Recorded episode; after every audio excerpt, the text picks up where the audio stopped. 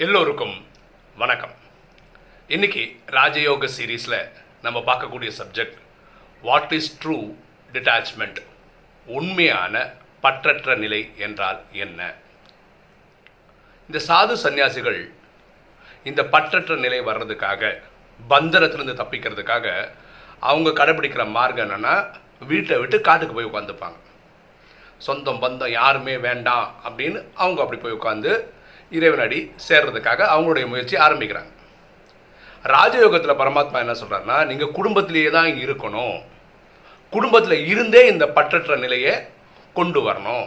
தன்னை ஆத்மான்னு புரிஞ்சுக்கணும். நான் ஒரு உயிர் சாந்தி தாமத்திலேருந்து கீழே நடிக்க வந்தேன். என் நடிப்பு முடிஞ்ச உடனே நான் வீட்டுக்கு திரும்பி போவேன்.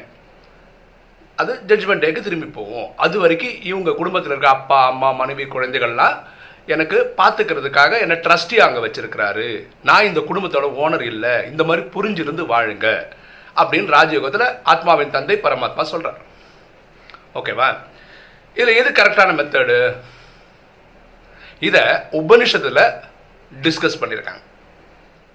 உபனிஷத்தில் என்ன சொல்லியிருக்காங்கன்னா உண்மையான பற்றற்ற நிலைன்றது ஒரு பழுத்த வெள்ளரி பழம் போல அப்படின்னு சொல்லியிருக்காங்க.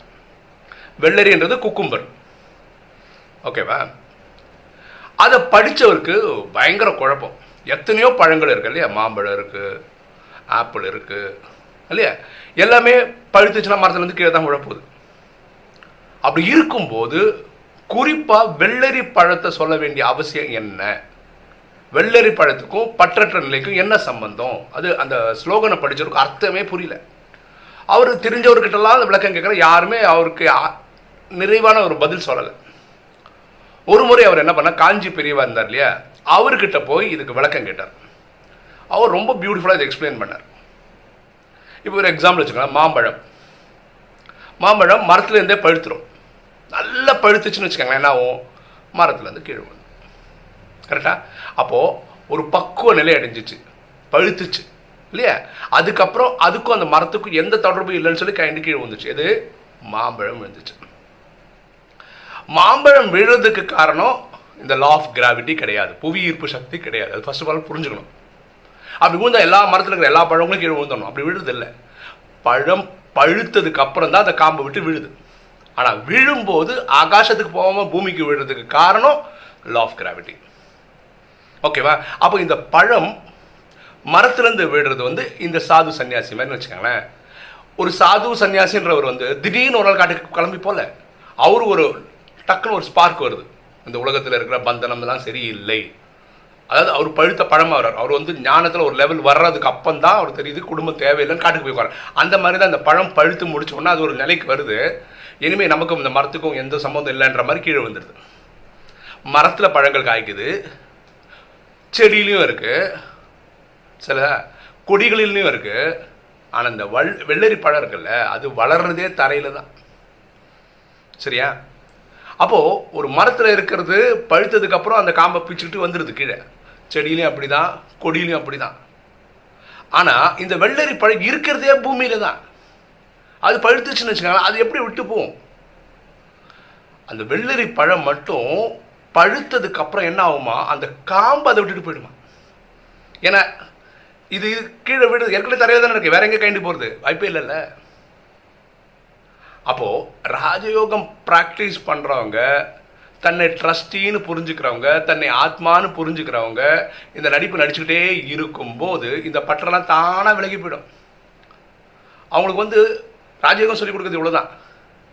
ஆத்மாவின் தந்தை பரமாத்மா எட்நூறு கோடி பேரும் ஆத்மாபடி சகோதர சகோதரர்கள்.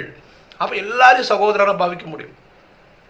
அந்த உயர்ந்த நிலையில் வந்துடுவாங்க ஸோ ஒரு வெள்ளரி பழம் மரத்தரையிலேயே காய்க்கிறதுனால அது வந்து தானாக பிச்சுட்டு போக முடியாதுன்றதுனால அது காம்பு என்ன பண்ணுமா அதை விட்டுடுமா. இது படுத்ததுக்கப்புறம் பற்று அதை விட்டு போயிடுமா. அப்போ உயர்ந்த நிலை எதோ இருக்க முடியும்? உண்மையிலும் உண்மையான பற்றற்ற நிலை என்னவாக இருக்க முடியும்? இதுதான். ஸோ நம்ம ஒவ்வொருத்தரும் இந்த ராஜயோகம் ப்ராக்டிஸ் பண்ணுறவங்கள பொதுவாக உலக மக்கள் என்ன நினைக்கிறாங்க? ராஜயோகம்னு விடுங்க. ஏதாவது ஒரு மெடிடேஷன் ஒரு ஆன்மீக பாதையில் போனாவே குடும்பத்தில் இருக்கிறவங்க பயப்படுறாங்க. இவங்க சன்னியாசியாக போயிடுவாரோ சாதுவாக ஓடி கிடையாது. ராஜயோகம் ப்ராக்டிஸ் பண்ணுறவங்க வீட்டை விட்டு போக முடியாது. எனக்கு அப்பா அம்மா மனைவி குழந்தைகள் இருக்காங்க. இவங்களை பார்க்க வேண்டிய கடமை எந்து. அப்போ அதுதான் அதாவது பார்க்கணுன்னா பரமாத்மா எல்லாம் பண்ணுற செய்பவர் செய்பவர் தான். டூயர் அவர் தான். என்னை வந்து ட்ரஸ்டியாக வச்சுருக்கேன். நீ பா ஒரு ஒரு- ஒரு நிர்வாகி மாதிரி இருந்து பார்த்துக்கோன்னு சொல்கிறார் அவ்வளோதான் எல்லாருக்கும் நான் ஒரு இது இல்லை. எல்லாம் அவங்கவுங்க ட்ராமா ஆக்ட் பண்ணி நடிப்பாங்க. என்னை வந்து ஒரு நிர்வாகியாக ட்ரஸ்டியாக வச்சுருக்கிறார்.